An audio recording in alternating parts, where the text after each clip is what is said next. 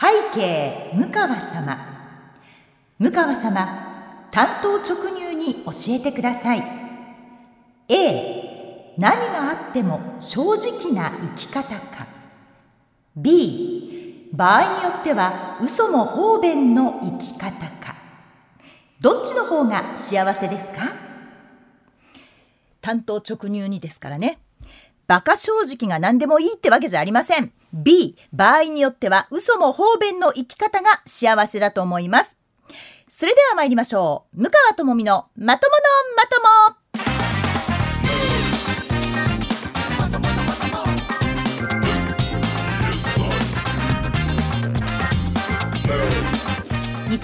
2022年7月9日土曜日夜9時から配信しています。NBS ラジオポッドキャスト番組向川智美のまとものまとも。皆さんこんばんは。NBS アナウンサーの向川智美です。まあお暑ございますね。お体皆さん大丈夫でしょうか？通称まとまとでございますけれどもなんと今日で21回目を数えるほどになりました。もうだから半年以上10ヶ月ぐらい続けてるということなんですけれどもなんせこの暑さでこの9時の段階でももう熱帯夜違いますまたこれ。ねえ。そんな時にはこのまとまとをね聞きながら寝落ちする。寝るんかい最後まで聞いてほしいっていうことなんですけれどもそういう方ねよく聞くんですよ。ちょうど寝落ちにいいと。長いんかな？ちょっと私の主張が長いのかなと反省をしている最近でございますけれども第2第4土曜日の夜9時配信でございます。向川智美のまとものまとも。さあ冒頭のジャッジでございますけれどもバルディアさんからいただきました、まあ、担当直入にお答えくださいということなんでまあ私は嘘も方便の生き方がいいなというふうに思ったんですけれどもまあこのご時世ねまあ、まあ、ジェンダレスの時代ですわ。男性が女性がっていうのは何なんですがバルディアさんは男性なんですかね？もしも男性だとしたらバルディアさん覚えておいてください。女性というのは嘘をとっても上手につくことができる生き物なんですね。ほぼ嘘っていうふうにわからないぐらいに上手に嘘をつきながらスルスルっと生きていけるのが女だということを忘れずにいてください。そしてもしバルディアさんが女性だったら女性だとしたら嘘をついていい生き物は女性だけなんです。男は嘘ついちゃダメなんです。やっぱりね嘘というのは言い続けていくといつか本当になるって私は信じてるんですね。でそれがこう例えば壮大な野望であっても言い続けることによってなんかこう自分のメンタルがそれに近づいていき自分もそれに合わせて努力をしていき最終的に嘘じゃなくなるって信じているところがあるのでもしも女性だったら普通に嘘をつき続けていってそれが最終的に本当になればいいんじゃないかなと思います。どっちなんだろうこれ性別は書いてなかったのかな？ね。まあ男性の場合はお気をつけくださいっていうことですね。で男性はやっぱりね嘘つくの下手。もうすぐわかる。なんででしょうねあれね。目が泳ぐというか挙動不審というかもうあからさまにあこれは嘘だなっていうのが本当に分かりやすい。でも女性は本当にあの生まれながらの女優ってよく言うたもんやなって思うぐらい3歳の女の子でもケロッと普通に嘘つきますからね。まあその辺は皆さんご理解いただいた上で嘘も方便っていうのはいい言葉かなというふうに私は思っております。さあ、えー、オープニングなんですけれども今日はねちょっとこの時間を使いましてちょっとこれ聞いてを皆さんにお話ししようと思うんです。と言いますのも、まあ、20回を超えて今日が21回目。まとまとのゲスト企画がやっと実現いたしました。この後、そのゲストの方に入っていただきますので、でもね、私、やっぱ言いたいことあるんですよ。言いたいことがあるので、どうしてもそれだけは言いたいから、ちょっとここで言わせてください。あの、ご挨拶もね、しましたけれども、暑いでしょ？もうものすごい暑いでしょ毎日毎日。これねもう統計開始以来最速最短の梅雨入りの、まあ、梅雨の期間だったわけですよ。梅雨の期間がなんと2週間しかなかったと。で梅雨入りも早ければ梅雨明けも早い。梅雨の期間がむちゃむちゃ短い。ということは夏が長い。ああしんどっていうことなんですけれども今新人研修がまあ絶賛私校長先生として指導中でございます。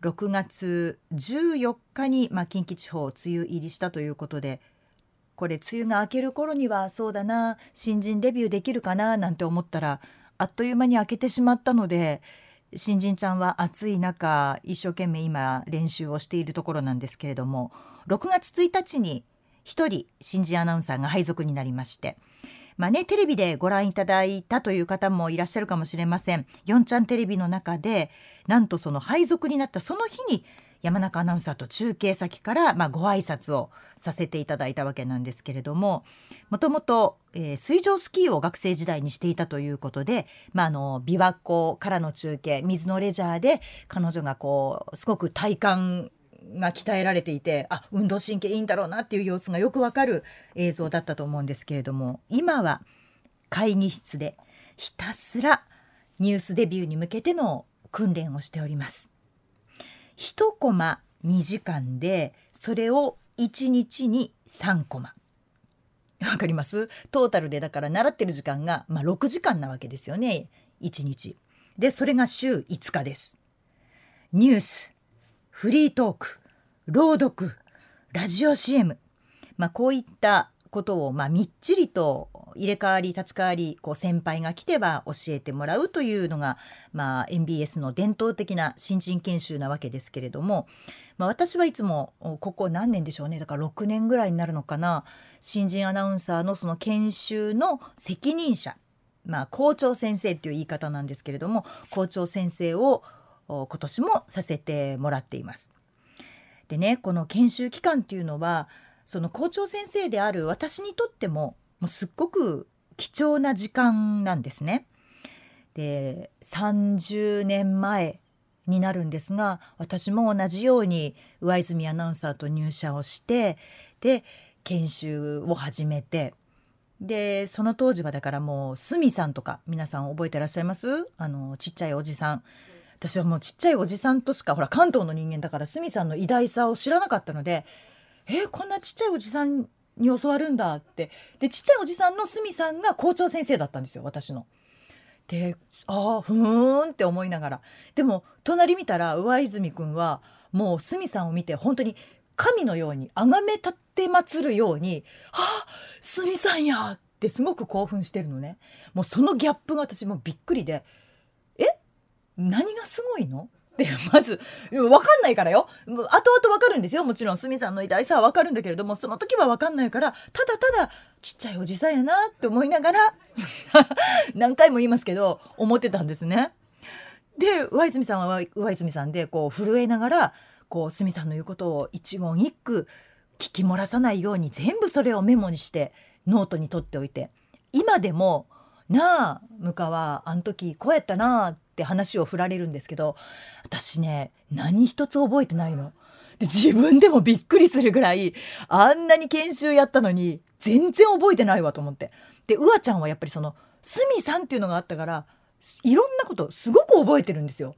でノートにちゃんと書いてあるっていうのもあるけど私もメモも取ってなけりゃ大丈夫大丈夫覚えていられるわと思ってたんですけど30年経ったらやっぱ忘れるね今思っております。なので私がいくらこう口を酸っぱく言っても今の新人ちゃんも忘れるのかな でも彼女はメモを取ってるから忘れないでいてくれるとは思うんですけれども、まあ、今はそうやってニュースと、まあ、真摯に向き合って聞いてくださっている皆さんに伝えることの、まあ、難しさを彼女にも教え私自身も改めてその何でしょうね今だからこそ分かるみたいなところがやっぱり30年経つと、うん、出てくるんですよね。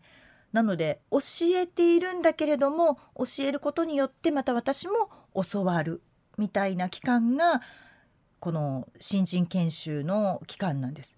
でこれが1年に1回あると別に普段だれてるわけじゃないんですけどでもやっぱりその新人研修の期間って私もやっぱりお手本でなきゃいけないからキュッとこう気が引き締まるし身も引き締まるしちゃんとやんなきゃって思うしお手本だってなるから気持ちがやっぱりこう、うん、昔に戻るというかそんな感じがするんですよね。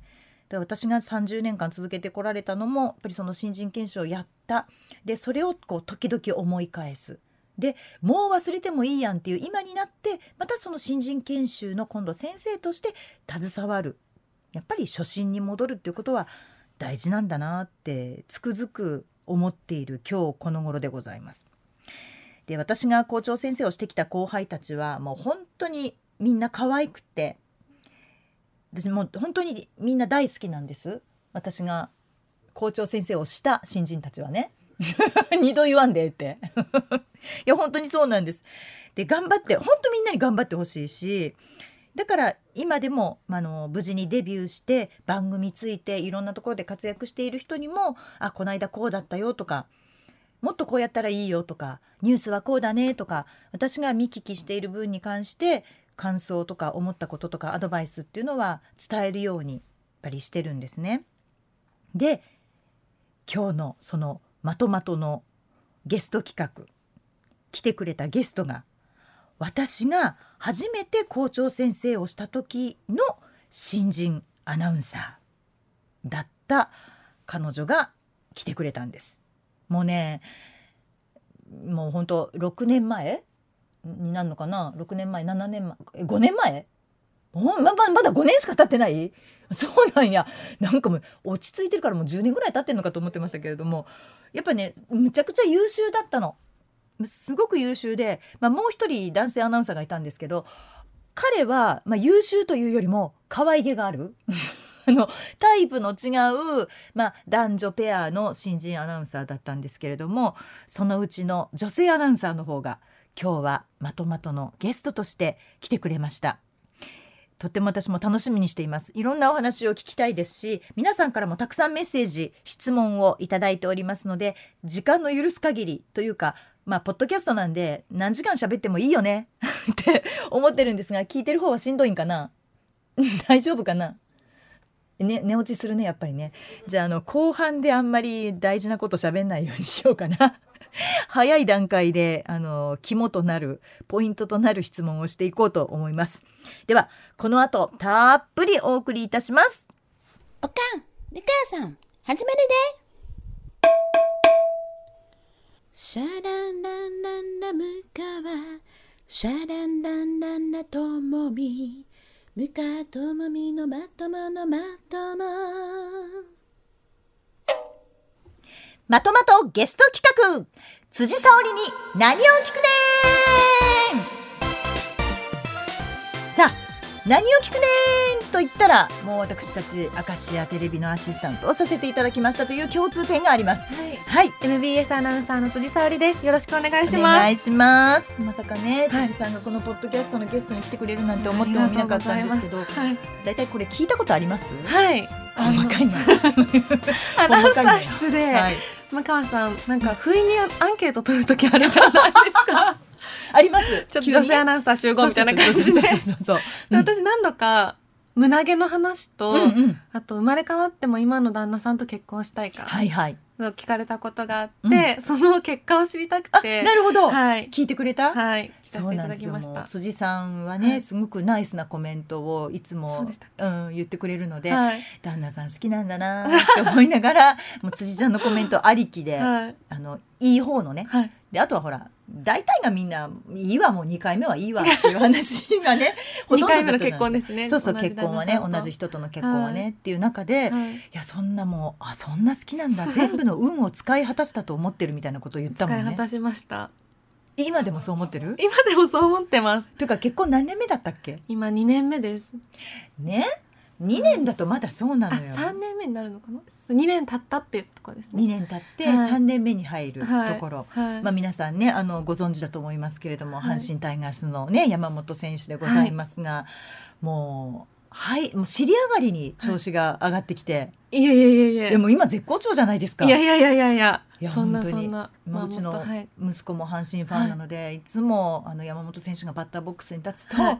ママっち辻の旦那さんだよ」って 呼んでくれるんです、ね、いや私夫に向川さんのお子さんがもう阪神の大ファンでいつも勝ってくれないと機嫌損ねちゃうって聞いたから、絶対勝ってねもうそれ本当に ごめんね。それだけは お願いねって言って。本当そのプレッシャーかけてんのね、かけます。いやでもねそれがじゃあうん。功を奏してるのかもしれない。本だと思いまます。すいやいや本当にいつもあの見させていただいてます。ありがとうございます、うんありがたいです。ねそうだよね、はい。やっぱりね。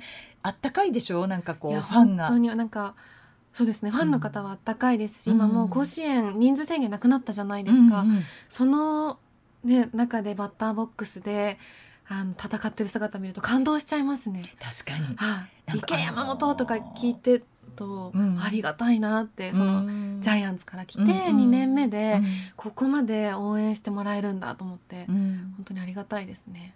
もういい子ちゃんの返事やね。えー、どういうことですか？何なんですかあの阪神ファンはとか絶対言わないもんね。あーでもまだそういうの出会ってないですね。本当に？はい。なんかあるん違う？なんかここでは言えないですけど。あるじゃんあるじゃんやっぱり、えでもそれもうん。受け止めて、うん。やっぱりね夫にはそれ聞かれたくないじゃないですか正直。うんでも子供もまだ聞いてほしくないなとそう。思って、ね確かにね。なんか私だけが分かってよかったっていつも思います。うん。まあでも、はい。それも好きだからこそはい。の言葉だったりするかいやら、本当そうですね。ね、はい。だから裏返しというか、はい。まあ紙一重というか、はい。でも結局は頑張ってねっていういや本当にね声援なんですもんね。もう根本にあるのは愛しかないですもんね。いや本当になんかあんなにはい自分以外のものを愛せるかっていうぐらい、まさに思います。阪神ファンってすごくない？すごいですよね。一喜一憂そんなにできるかって思い思うよねますよね。だってそれで一日の機嫌が変わるんだよ。お子さんがまさにそうですね。まさにそう。もう本当口の聞き方から変わるから「へー。はあ?」みたいな。負けるとね。はい。晩ご飯も何でもいいわみたいになるから「ええみたいに。こっちはびっくりするんですけど、はい。でも、まあ、それがファン心理というか本物のファンなのかなってすごく思うもんね。は会社来ると、うん。良かった日とか嬉しかった日の翌日は、もうみんな喜んでくださるんですよ。声かけてもらって、うんうんそうだよね。はい、うん。で、まあ、悔しい日もう同じように共有できて本当に一人じゃ一喜一憂抱えきれないじゃないですか、うん家族としては、うんだから復帰してよかったなって本当に思ってます。ねやっぱりこう何打って帰ってくるとはい。ちょっとなんか違うのただいまが違うとか。あなんか帰ってきたらはい。とりあえず廊下走っていってハグするとかなんかそういうのないの？私はなんか良かった日も悪かった日も、もう一定のテンションでフラットに迎えようってもう決めてるんですよ、だかう多分それに合わせて夫も一定のテンションで帰ってきますね。え普通なの？普通です。さよなら決めて帰ってきても、うん。もうただいまっていうし私もおかえりっていうぐらい。です、っていうかはい。で打てなくてもお帰りっていう。おかえりってまあちょっと一段声上げて。上がってるやん。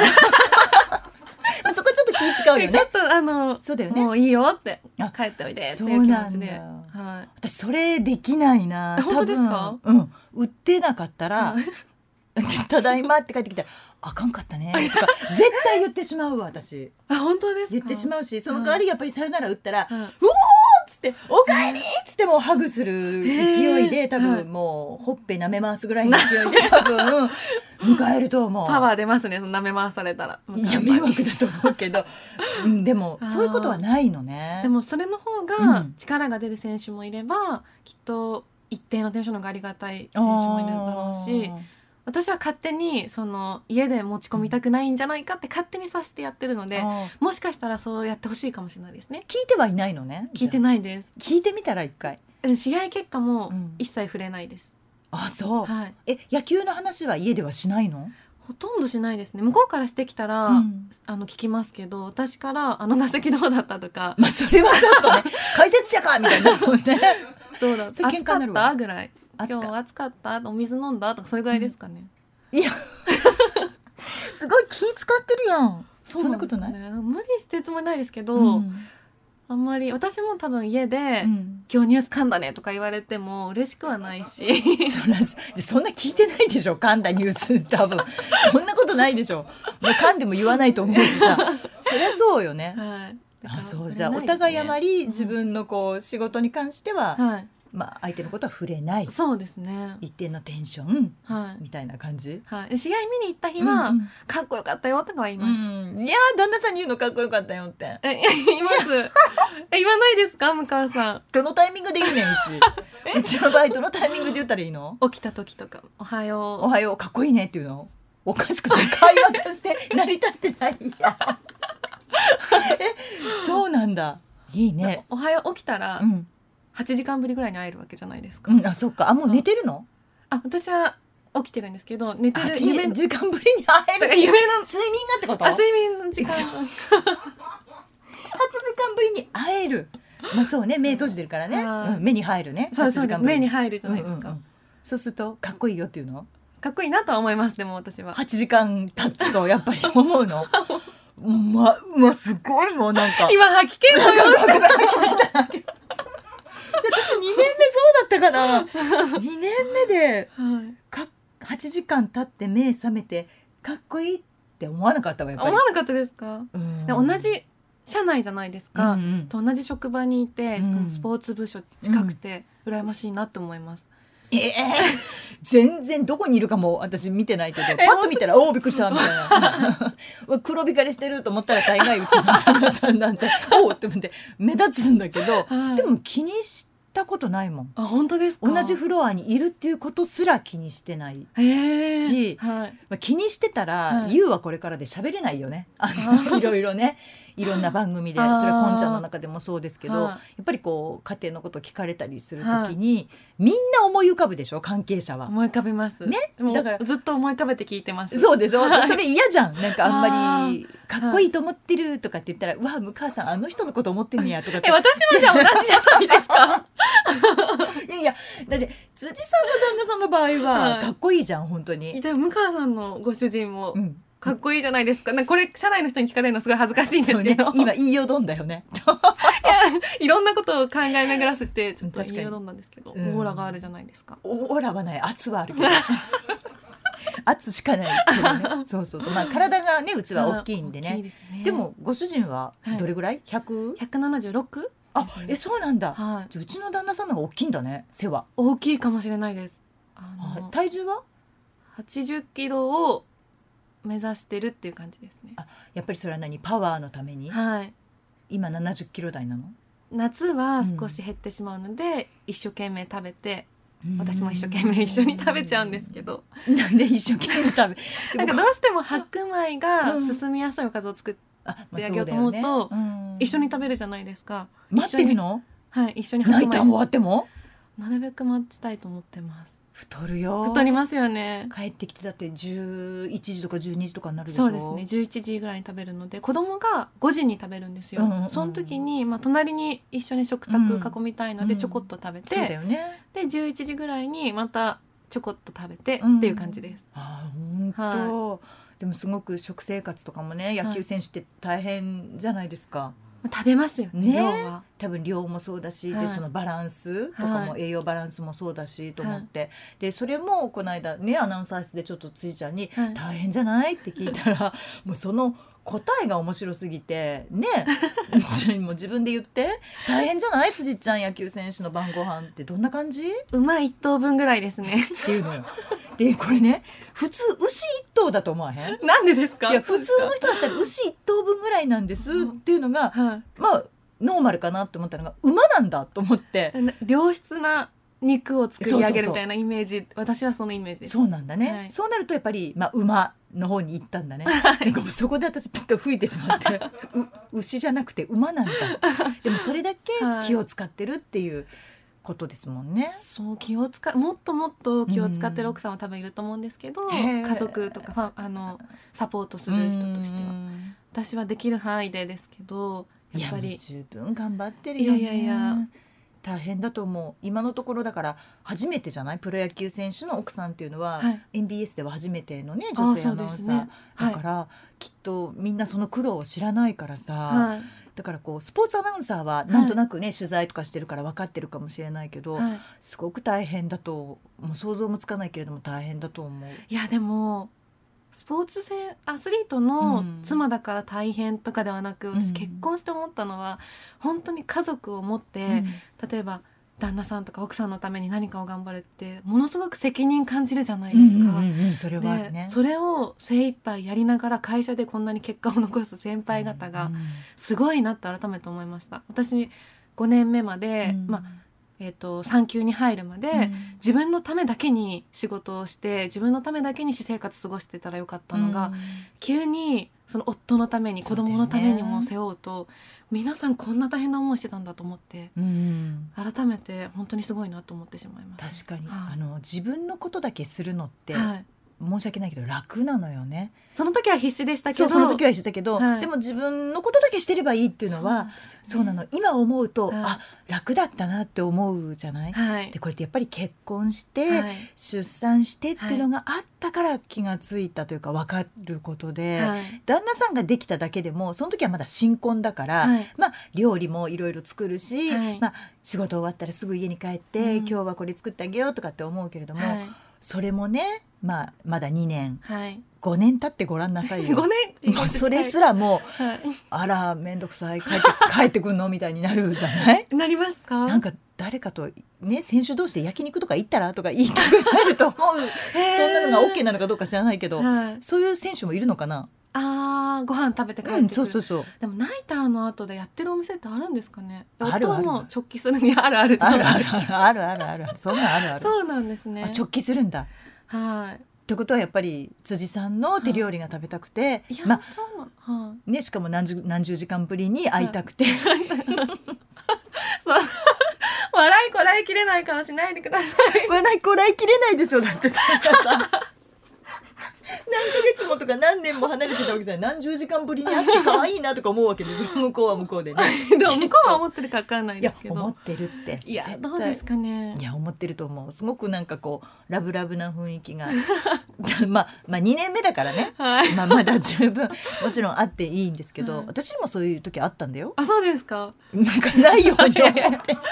今のそうですかってなかったみたい。あったのよ私にも。え何年でそれが終わりますか？私結構それ不安で。えっとね、でもやっぱり56年かな。あそうなんですね。うちは子供ができるまで時間がかかったので、はい。2人でいる時間が長かったんですね、はい。だから比較的本当あの2人で手つないでご飯食べた後ちょっとカロリー消費しようって言って散歩に行ったりとえーか、はい。であとそうだね旅行にもまめに行ったし、えー。結構2人でいる時間で5番勝負うちあってはい。カラオケ、はい。ボーリングえーとテニス、はい。で水泳、はいでもう一つえっ、と何だったっけ？もう一つなんかスポあゴルフ？のい。5番勝負があって、へえでそれを休みのたんびに今日は何にするって言って。えー、幸せ。でそれで勝負するのね。え素敵ですね。全然素敵じゃないね。いや素敵じゃないですか。だってもう向こうは、はい。私相手にはい。体格だって全然違うのに確かに「はっ!」とか言ってサーブってくんのよ。でもそれ見ると大人げねえなとか思いながらでも私も負けず嫌いだから「はい。まあ、はっ!」とか言いながら本当にエースを狙い張りに 本当にやってたのね。えー。それぐらいの勝負を、はいじゃあ今日は水泳とかっつって向こうもマジで飛び込むし私も水泳やってたからもう絶対負けないみたいな感じでやるし。ギクシャクしないんですか？でもう負けたらいその時はお互いこうツプンとかなるんだけど、でもそっからまあまた自然にね、は元に戻るし、はいまた来週じゃあ今度はもうカラオケにしようみたいな、そんなノリで、はい。結構楽しかったのが、まあ、56年 かな。えーでも素敵ですね、うん。そういう時間大事ですよね。やっぱりはね、い。二人でまた二人に戻るじゃない。老後。そう老後ね。でその二人に戻った時にはい。どうするかっていうのが今,、あー。今の課題で、はい。ずーっとラブラブでいられるって今思ってるでしょ？辻さんは。思ってます。なわけないじゃん。もう何十年って やっぱりいるしで,、そうなんでその間にまあはい。お子さんも大きくなって、はい。でそのお子さんがまあ離れていって家から出てしまうかもしれないし、はい。それこそもう日本にだっていないってなるかもしれないし、へー。もうこのねもしかしたらもう世界を股にかけてっていうね、はい。メジャーリーガーになるかもしれないし、はい。ねそうなったらまた山本選手と2人になるわけですよ。っあてなった時に、まあ8時間寝て目が覚めて かっこいいって言えると思う？え今は思ってますけど、うん。でもそれはわからないですね、だよね。はい、子供が生まれて、うん。それまでお互い、えっと、野球とうん。会社、うん。お互い頑張って別々に向いてたのが、うん共通の目標というか共通の人生の目標ができるじゃないですか。そうだね。この子を子ってね。幸せに、。うん。それで私は仲が深まった気がしてます。うん、みんなそうだよね。あそうなんですね。みんなでそうやね。この子がいなくなった後がうんうん。またな共通の何かを見つけなきゃいけないんですね。そうねだからこうペット飼うお家とかが多くなるわけよね。二人でなんかお世話するみたいな、私ペット無理なんです。私もそうやね。だからもうこれはもう絶対二人でいなきゃいけないから。二人でいなきゃいけない。いけないから。だからもうでも女の人はやっぱりこう、なんて言うんだろうねすぐ友達もできるしママ友もそうじゃない？あそうですね。でいろんななところでこうなんか習い事に行ってもすぐ友達ができて、じゃあお茶しに行こうとかできるんだけど、うんうんはい男の人ってやっぱりそれが苦手だから。会社ではこう友達がいるけれども、はい一歩外に出たらなかなか一緒に飲みに行く会社以外の人でね、っはい。ていうのがやっぱ少ないらしいよね。だから今のうちから友達作っといてね。ジムでも行ったらって言って。今はすごくそれを勧めてるんだけど。あだからこうスーパー行って、はい。ずーっと後ついてるお父さんいるじゃない？ー いますって言いづらいですけど、まあでもね、そうですね。うん、仲そういう人見るとそうそう仲いいなもあるし、はいそうだねついてくるんだねっていう。まあ荷物ももちろん持ってあげるとかうん。いろんな役割はあると思うんですよ。他のコミュニテティがないと難しい、そうそうそうそうそうそう。やっぱりこう自分は自分で行くところがあるっていうことって大事だなって思う。言われてみればそうですね。うん、自分の世界界がないと。そうなのそうなの。ずーっと二人で行ってみ？まあそんな嫌そうに言うこと自体がねあれやけど。ずーっと二人よ朝から。ほんで三食一緒に食べるんだよ。あそんなん嫌やんってなると私は私で友達同士でランチに行ったりとか、はい自分のやってる習い事も行きたいしだから彼も彼で好きなことを見つけてほしいし、はいそっちのコミュニティで動いてほしいっていうのもある。でただいまって帰ってくるお家は、うんね、何十時間ぶりに一緒であればーいいですね。パッと見た時に「うんうんロマンスグレーじゃん」ぐらいは思えるかもしれないじゃん もしかしたら。大事ですね。そうでしょ、はい。ときめきたいですもんね。はえ、え違いあました？でもうんとき本当はときめければいいけど、はいときめけるかな えー、私まだ明るい未来想像してますよ。でも甘々だね まだ甘々だわ甘々ですか？現実を知っていくんですね。じゃあこれから。多分ね、はいそうだと思うその都度、まあはい。うん、その都度報告して、はい。そろそろ鬱陶しくなってきましたとかそろそろ馬一頭が無理になってきましたとか ちょっとその辺もね、はいあの教えてもらえたらいいなと思うんですが、はい。あの私一個ずっとね辻さんに聞きたかったことがあるの。何ですか？あの結婚式をされたでしょ、はい。で東京でされたんですよね。はい。で私もあの呼んでいただいていえとんでもないあのすごく素敵なお式ですごい二人とも、まあ、かっこいいし綺麗だしすごいいいお式だったんだけど、辻辻さんがはい。山本さんにはい私のことを紹介してくれる時に、はい。あの例のあの向川さんだよって言ったの。そしたらそれを聞いたご主人が「あああの向川さんだね」って返したの。そんなこと言いました。私。そうなの。で私そのあの向川さんっていうのは もうずーっと気になってたんだけどはい。これ二人でいる時絶対私のこと喋ってんなと 絶対これいいことちゃうわなって。思ってたんだけどはいあれはどんなことを二人であ私のこと喋っていたの？爪甘いですね。そう爪甘いわほんまやわここれはどういう紹介の仕方なんやと思って私聞いてたんだけど どういうどう言ってたの？全然怒らないから。怒らないからの目が。全然絶対絶対怒んない。大丈夫。ここにもあのちゃんとね あのクリア板があるからそうアクリル板あるから大丈夫。あの手も出ないから。大丈夫。どどオープニングで、うん。あの校長先生初代、うんうん。私たちが初めてだったとおっしゃってたじゃないですか、研修期間私向川さんのあの研修の前になると必ずうん。お腹壊してたんですよ。でちなみに今日も嘘でしょ？収録の調子悪いの？30分前にはあ。あお腹痛いと思って。ちゃんとあの壊してきました。本何なんですか？もう条件反射ですねこれは。当それよくないじゃん。そんな私と一緒に仕事できないじゃんそんなんさ。私が申し訳ないわ。体がうん。正直なんです。いやえちょっと待ってちょっと待って。私そんな怖かったかな。怖い。多分、うん。あの今1年目のうん。新人うん。研修やってるじゃないですか。で私も時々参加させてもらってるじゃないですか、怖い？いやそれで思うのが、当時は怖いしかなかったんですけど、正直に言うと。そうねそうだろうね。その怖いの根本にあるのは、向川さんには認めてもらいたいの気持ちだったと思うんですよ。向川さんには褒めてもらいたい、うん。向川さんには成長を認めてもらいたいがなんかあってて、でそれが自分にプレッシャーをかけて結果お腹を壊してたんですね。でもそれには1年目には気づけないじゃないですか。まあ確かにね。そうだね。今日も向川さんがこういうこと言って怖かった。こんなこと言われてトイレで泣いちゃった。とかそんな話ばっかりしてたので、うん。あの向川さんで一瞬で伝わったんだと思います。なるほど。今うまいこと逃げたと思ってるけど5年経った今もお腹壊してんだよね。あ 本当ですね。それどういうことなんかな？もう条件反射ですね。向川さんと向か回会ってしゃべるって考えて、うん、あと30分で始まると思った瞬間にあちょっとトイレ。ってなる？なりましえー、そうなんです。もうそんな申し訳ないわ、いやいやいやいやいや。いやいや私は結構愛を持って、はい、いやそうですね。なのよ。はい。その無理しなくていいよ。愛に多分応えたいんですよね、うん、愛を持って厳しい指導をしてくださってる向川さんに認めてもらいたいんですよ。まああのーまあぶっちゃけね、はい。い、ろんな人が順番にこう来るじゃないですか。はい。で私より上で言うと例えば馬野さんとか、はで同期で言うと上泉さんとか、はい。であとまあ高井さんとかはい。古川さんとか、い、ろんな人がまあ順番にこう来て教えてくれてる中で、もうここだけの話 もう一番苦手っていうか一番怖かったっていうのは、はい。誰？え私の同期の光弘と二人で言ってたのは、うんうん。次 M だって言ってました。次 M だ。なるほど。M だそう頑張ろう。そうか、みっちゃんにもそれは謝っとこうかじゃあ。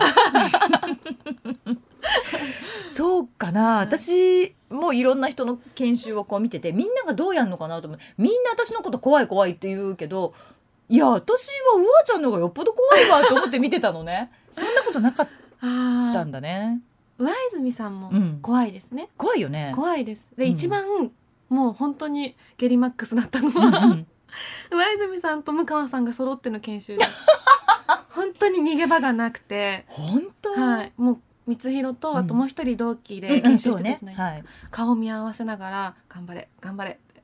あそう、はい。えそんなプレッシャーでももうかけてるつもりは全然なくて。いやいやいやいやもう二人揃われるともうラスボス感がす本ごい。本当？に当いやーちょっと反省するわ私。でもあの地獄の研修を乗り越えないと。そんな地獄だった？そんな地獄だった？いやきつかったです。あそう。今だからだから私今海斗アナウンサー、うんうん。新人アナウンサーを守らなきゃっていう気持ちで研修に参加てます。おいおい朝9時に出社してるんですけど、その新人の子も9時に来てるので、ね、必ず「どう？大丈夫？うんって、うん私はこんなことが辛かったよって必ず辛かった話を共有して、うんうんうんうん一人じゃないよっていうのをやってるんですけど、そうなんだね、はい、でも強いですねそうそう。まあ一人ぼっちだからね。だから、まあ1対1だから、はい。こっちももう全部そこに行っちゃうじゃない、はい。ね、辻さんの場合は横にみっちゃんがいたし、はい。で辻さんはやっぱりね本当に何やらせてもできる人だったのよ。いや本当にそんなことはなかったと思いますで特にまあ負けず嫌いというかできない自分が許せないタイプだったから、これ週明け目でまでに、ね、直してきてねって言うとちゃんと土日を挟んで月曜日にチェックすると治ってるっていう人だったの。やっぱりそこはすごく私はもちろん認めてたしあ偉いなと思ってすごい練習したんだろうなって思ってたけど、はい、みっちゃんがそうじゃなかったじゃん。えどうですかた？割と。割とのんびり屋さんっていうか聞いてたぐらいの感じじゃなかった？まさに愛されからですよね。そうそうそうそうだけどこう笑っちゃうみたいな、こっちがね、もうそこまで聞いてなかったらもう笑うしかないわみたいな ぐらいだから、すごいこう対比がはっきりしていて、はい、でも言えば言っただけ答えてくれる辻さんはこっちにしてみたらこう、もっと一個上のこと言ってもやってくれる。もう一つ上げてもやってくれるっていう期待感がすごく大きかったわけよ。いや本当に、えー、本当に。ありがとう私も十一回であの頃、はい、辻さんのことを悪く言ったことなかったと思うもん。えー、向川さんがですか、うんうん、へえ、うん、そうなんですね、うん、私はいつもあすいませんすいませんすいませんって気持ちで11回に来てました、全然全然 そうだったもうそれに比べてみっちゃん光弘はねっ つって言ってたぐらい辻さんはすっごい頑張り屋さんだから、もうはいラ行も直してきたよラリルレロ最初言えなかったけどとか、はい。その舌が長いって言ったらちゃんと引っ込められるようになったよ とかすごくあのみんなに言ってあのはいノートに講師ノートっていうのをねつけてるんですけど、それにもちゃんと共有してあのちゃんと修正できるしす修正能力高いし言ったことはちゃんと直してくる頑張り屋さんだしってことしかもう本当もう見せられないのが残念なぐらい、ちゃんとそういうふうに書いてきたぐらい、えーはい。やっぱりちゃんとしてた。いやもう当時の私が聞いたら泣き崩れると思います安心して。本当、はい。そうかそんなだったんだね。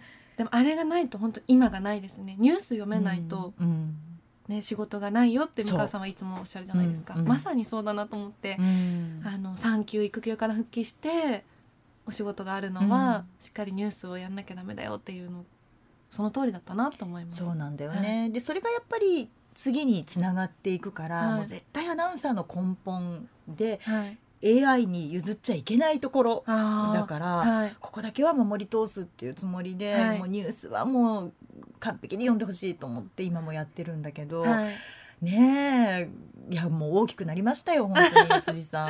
ありがとうございます。ねえあっという間に結婚して、はい。もう今は一児のママになって。いや本当ですね。ねえ。ですごくあの体の大きい赤ちゃんなんですよ。本当に大きい赤ちゃんで。ビッグベビーです。ねビッグはいベビーをいつも抱っこしてはい。会社に遊びに来てくれると、まあこの子もきっとスポーツ系に行くんだろうなっていうぐらい体は今から大きいもね。ね。すごいよね。ちゃんとこうあの馬一頭分食べるようになるだろうってぐらい。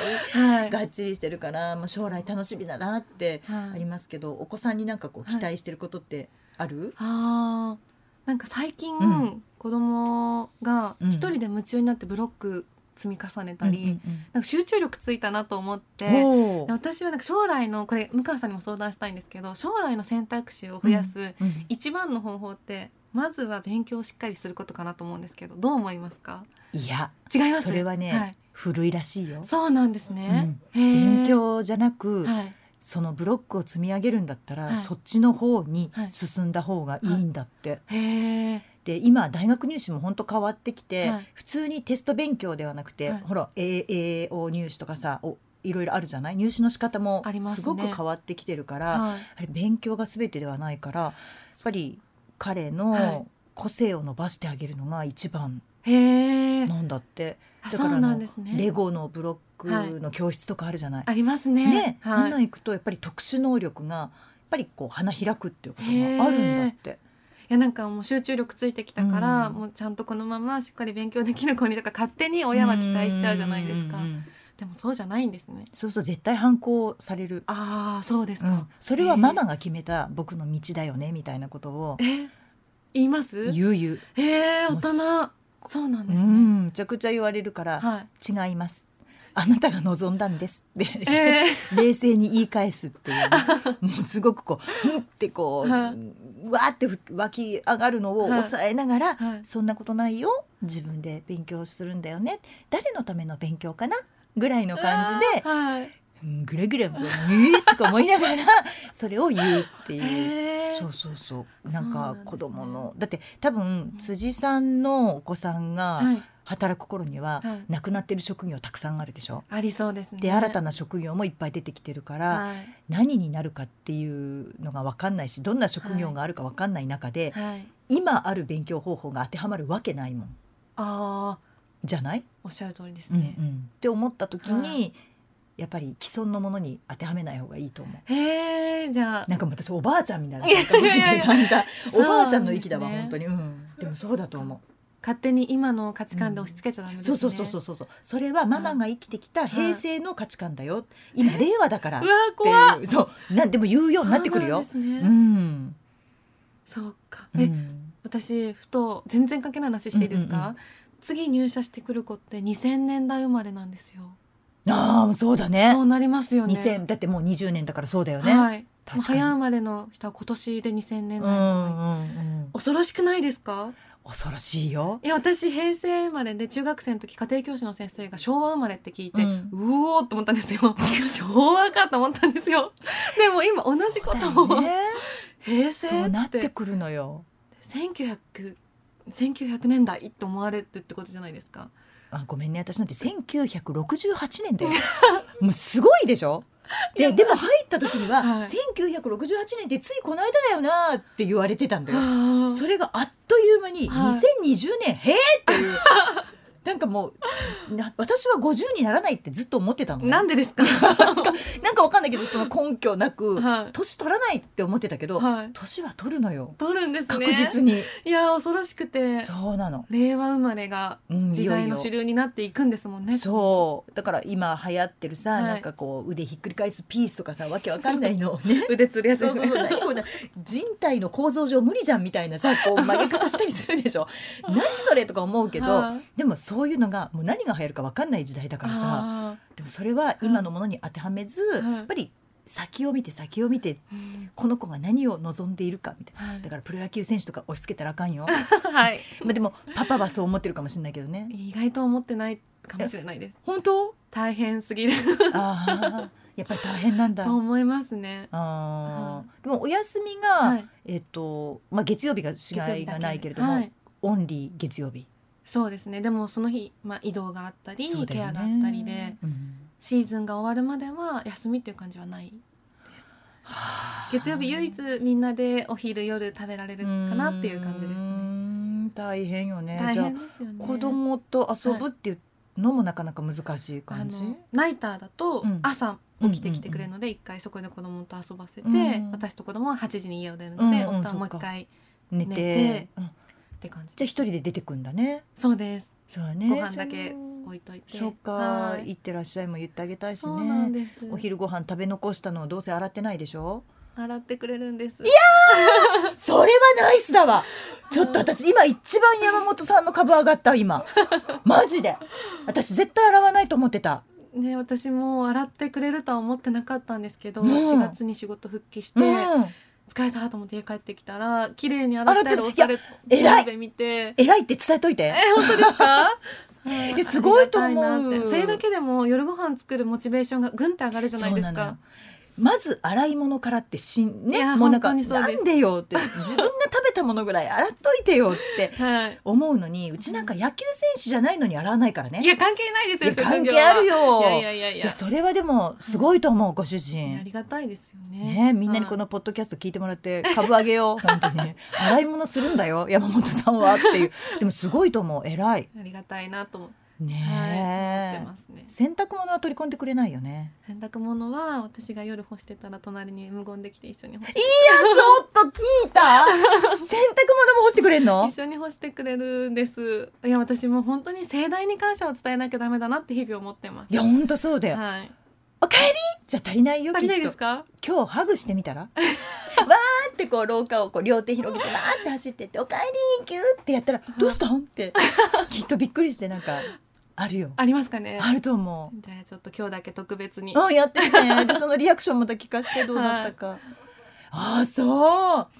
すっごいいいご主人だね。そうですか。慣れちゃいけないですねじゃそううんありがとう。ずっと思い続けることが大事だよ、だってみんなそれをあ、何十年ってかけて、はい。そういうお父さんねそういうご主人にみんな育てていくんだもん。へえ。何にもできなかった。靴下脱いだらひっくり返したまんま、はい。ね、パンツ脱いだらそのまんまっていう人を、はせめて洗濯物を畳もうねっていうところまで、いはい。なんとかして教育していくのよ。へえそうなんですね。それを最初からそれができちゃったら、い、はいやもう感謝しかないわい。や多分私が余裕キャパがもう狭いので余裕なくすんですよねすぐ、でも余裕ありげに見えるもんね。え見えますか？全然すごい優雅に見えるもん。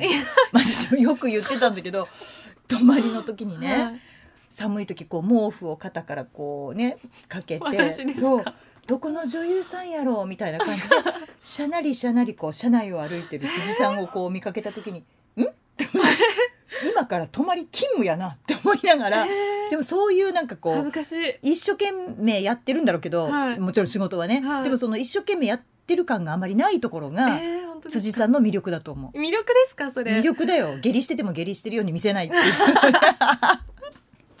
だと思うよ本当に。必死ですよ。綱渡りの日々です本当に。本当、はい。でもなんかそのふわっとした感じが魅力なのいでやいやそれは残しといてほしいな。でもこれまたね悲しいかな年取るとだんだんそういうのがこう 顔にも出てくるしキッとかなってくるしあはい。れ今日洗ってないじゃんみたいに だんだんなってくるから、はい。だからもうご主人はこれからずっと毎日洗い続けなきゃいけないっていうことを、はい。今日さりげなく伝えといた方がいい。感謝しすぎると、うんこれからも洗わなきゃってプレッシャーかなっていうのも私不安なんですよ。洗えない日があったっていいんですよ。いいの、しょうがないじゃないですか。お互い疲れるし。うん、でもあんなに喜んでくれたから今日もって必死に洗っちゃったらどうしようと思うんですよね。いやいいじゃんそれはそれで。えいいですか、うんいいといいと思う。それは甘えていいいいと思うし。彼もそうやってこう、ありがとうを伝えてるわけでしょ？忙しいのに子供とね2人で8時に家を出てくるなかなかしんどいのに、はい。それをやってくれてしかも自分のお昼ご飯まで作ってくれて帰ってきたらうまい1等分の晩ご飯があるって思ったら それはやっぱりありがとうっていう気持ちで、はい。せめて自分が食べたものはって言って洗ってくれてるんだと思うよ。えー、いいですねなんか。すごい人に見えてきた。めめちゃくちゃ応援するわ私。いや今まで応援してたよ。もちろん応援してたし。だからうちの子供にも、はい。辻の旦那さんだよではなくて、はい。ちゃんと辻アナウンサーのご主人だよっていやいやいや。ように伝えとく。いやいや辻の旦那でお願いします。本当にね、はい。あのうわもうこんな喋ってるけど喋りすぎちゃいまました？全然いいね。全然あの私が喋りたくてあの喋ってるし面寝ちゃ白い話いっいましたかねぱいだったんだよ。うん。せっかくなんでね、はい。あのし簡単心理テストっていうのを用意したんです。はい。今もう終わるのかと思って。いや終わらないよ。全然終わらないよ。だってポッドキャストだから何分やってもいいんだもん。で、はい。まあいろいろ話してはくれてるけれども、はい。でもほんまのところはどうなん？ってちょっと疑ってるところもはい。私疑りぶ ちょっと疑り深いところあるから、はい。ほんまはどうやろうっていうのがあるので、おはい。ちょっとそれを心理テストではい。ちょっとやっていこうと思います。お願いします。題してムーヤンのちょっと簡単心理テストのコーナー。まずはいきます。旅行にはい。連れて行くならどの動物がいいですか？次の4つから1つを選んでください。はい。1虎。2ワシ。3狼。4馬。さあこの中から1つ。虎しかないです。ね虎しかない、はい。やっぱりそうですよね、はい。タイガースだから、はい。気使ってるね。別にいいのよ馬でも。馬なら1頭分の晩ご飯になりますでもいいんだよ。いや虎。虎、はい。これ理由はなんで？いや虎って聞いたらもうタイガース。虎しか選べないですね。子供のものとかでも、うん。動物の図柄あったらうん。必ず子供は虎選ぶんですよ、本当、はもしここにじゃあウサギが入ってたらどうする？いうわ迷う。迷うねやっぱりね。ジャビット君いるもんね。やめてください。ウサギもいたら迷うね。いや虎です。と虎で、はい。虎。これでわかるのはあなたの性格がわかるということなんですね、はい。でちなみに私もこれ虎を選んだんですが、同じです。虎を選んだ人。正直で気が強い人です。うん。目標を設定したらとにかく目標が達成できるように何が何でも頑張ります。また新しい知識を身につけることが好きで計画を立て真面目に取り組むことができますという人だそうです、はい。どう？当たってる、当たってる気がしますね、うん私も当たってると思う。これ当たってるって自分で言ちょっと恥ずかしいですね。真面目なとか。まあそうね。でも正正直で気が強い。気が強い気ですね。ねそこはね、やっぱり当たってますよはいね、はい。じゃあ次いきますね、はい。第2問。恥ずかしいななんか。そうちょっと恥ずかしいでしょ。はい。なんかバラされちゃうみたいな感じがするんですが。肝試しに行くとしたらどの場所を選びますか？1古いトンネル2廃墟の学校。3呪われた森。4いわくつきの池。さあどこ？肝試しです。廃墟の学校。ですかね。廃墟の学校、はい。これも私と一緒だわ。え本当ですか？一緒。へこれでわかるのは、はい。あなたの性格のー表と裏をチェックできるというものでございました。2を選んだ人廃墟の学校を選んだ人は一見クールに見えますがはい。本当は慈愛精神を持った人です。慈愛に満ちている。ぴったり。当たってるこれ辻ちゃんは分かんないけど私は当たってるどう？当たってる？いえどうなんですかね。まあ、一見クールに見えるもんね。え？一見クールに見える。見えますか？見える見える。うん。そうですか、うん。慈愛に満ちてるんですかねじゃあ。そこは分かんない。わかんないですね。いや満ちてると思うよ多う分ーん。満ちてたら嬉しいですね。ねえ。はいなんか私ね辻さんって、はい。聖母マリアのイメージがすごく強いの。いやなんでそんなことないです。いや本当に。なんかそこでこう、はい。赤ちゃんを抱っこしてるっていう感じが すごく合う人だなと。いやいやいや余裕のない鬼ババですよ。全然そんなことない。本当に本当に。では第3問。はい。願い事を書くならどの短冊に書きますか？1ピンクの短冊。2、えーイエローの短冊。3ブルーの短冊。4グリーンの短冊ピンクイエローブルーグリーン。イエローですね。イエロー。はい。3番ですね。あイエローじゃない。2 番ですね。ごめんごめん。はい。イエローの短冊を選んだ人は、はい。ああほんあこれね本当の欲深さがわかるんですって、はい。欲が深いかどうか。はい。本当の欲深さ20%いい人やん自分の気持ちや欲求に素直なところがあり欲しいものがあれば欲しいと遠慮せずに口にするため希望や願いも通りやすいかもしれません。あなた自身自分は強欲な人間だと思っているかもしれませんが実は本当の欲深さはそれほど強くないようです。むむしろ手応えがないとすぐに諦めモードになるほどかもしれません。どうですか？ちなみに緑も聞いていいですか？緑。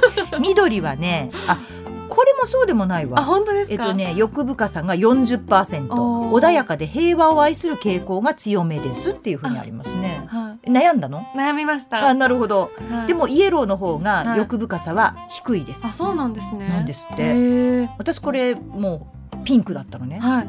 で欲深さが70% 小さなことにはこだわら何その笑い小さなことにはこだわらないサバサバとした明るいキャラとして通っていそうですが本当はガツガツと自分の権利を主張したり 利益を守ろうとしないのは大きな夢や憧れを手にするためのよう。言い換えるならあなたにとって損することは得をすることなのでしょう。というのが私のピンクだったんです。当たってますか？損して得取れまさにそうです、ね、転んでもただでは起きない。ちちょっと違う。か。そういう感じです。はい、じゃあこれラスト。でラストでいきますね、はい。えーあなたはとても美しい青い鳥を見かけました。はい。その鳥は木の一部に止まりましたがどこに止まったでしょうか？1番木の一番上2番木の枝3番根元の部分。これ3番までしかありません。二番ですね。2番木の枝。はい。なるほど。これはあなたが築く人間関係のタイプだそうですで木というのはあなた自身ではい。鳥は友人を表しますで2番の木の枝を選んだ人ははい。友達とは対等に接するタイプ引っ張り引っ張られ程よい関係を築くことが可能ですはい。これ私もそうだったんですけどもこれはまあ比較的はい。上手に付き合っていけるタイプですよねはい。そうなんですね。これじゃあラストもう一個言ってもいい？あのどうしても聞きたいんだけどはい。えーあなたは居心地のいいベッドでゴロゴロとリラックスしていました。ふと床を見ると究極に大嫌いな虫が。はい。さてどうしますか？1本や丸めた新聞で叩く。2友人や隣人警察などに助けを求める。3殺虫剤をかける。4無視する。さあ1から4どれでしょう？二番ですかね。2番はい。友人や隣人警察などに助けを求めるはい。なるほどこれでわかるのはあなたが大嫌いな人に取る態度でございます、ええ、やだな。何ですか？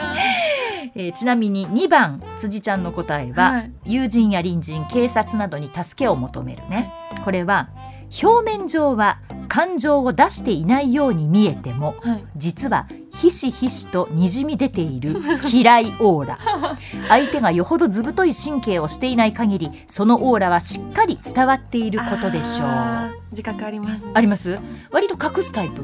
隠そうとして隠せないタイプだ。あーじゃあ当たってる向ね川さんは何番ですか？私4番の無視するだったのええはい。別に虫がいても助けも求めないし叩きもしないし殺虫剤もかけないもうおーんって感じで無視するなと思って選んだんですが、はい。無視するを選んだ人は文字通りその大嫌いな人をねいないものとして扱う、そうなんです、へええーそんなあなたは現実でも嫌いな人をいないものとして無視することが多いようです。いやーそれ無視されてたらそれですね。そうやね。無視されたくないですね。だから当たって向る。すっごい当たってると思って。かる気がする。ねだからこの企画をやる時にもはい。鈴木くんがはあの喋りたい人を呼んでくださいって言ってね。しかも若手からって言って。そんなん残って呼ばなかった人どうすんねんと思って。でそれやめよう。その条件はやめようって言ったんだけど あのそんなことないですよ。順番に順番にちゃんと呼んでこうと思うんですけれども。呼ばれてよかった。い。や本当に。ねということでお送りしてまいりましたけれども、はい。実はねあの、皆さんにもメッセージを募集しまして質問がいっぱい来てるのを紹介してもいいですか？はい。そうですね、えー何通かになってしまいますけれどもラジオネーム牛年さん。向川さん辻さんこんにちは。辻さんに質問です。MBS ラジオ万博宣言でミニスカートブームを取り上げた時に辻さんが会社にミニスカートを履いて出社したら向川さんに怒られた以来ミニスカートという言葉を聞いただけで体が震えるとおっしゃっていました。辻さんは向川さんのミニスカートのトラウマを克服されましたか？えものすごくタイムリーな話題でびっくりしたんですけど、うん。今朝私ワンピース黒いの着たんですよ、うん。そしたらちょっと短いかもと思って、うん。決してミニじゃないんですけど、うん。あ今日向川さんとラジオだと思ってすぐ脱いだ。私そんなこと言ったっけ？ミニスカートミニスカートではなかったんですけど、気をつけなさいよあいろんな人がいるわよって言われたのでもう処分です。そう。いや処分しなくてもいいんだけどそうやっぱりねあのステージに立ったりとかする時には、ある程度の長さとか、ね。パンツの方がいいよねっていう指導はね、はい。こういう言い方だったよね。何そんな短いスカート履いてんのみたいなこと言ってないよね。そんな尺ってはないですけど よかった。じゃあそんなトラウマってほどにはなってないですね。そうですね。でも今日は脱いできました。トラウマじゃん。ということだそうでございます。牛年さんありがとうございます。もう一つ言ってもいい？もう一つこちらはラジオネーム酒飲み子さんでございます、えー、向川さんおつじちゃんこんばんは。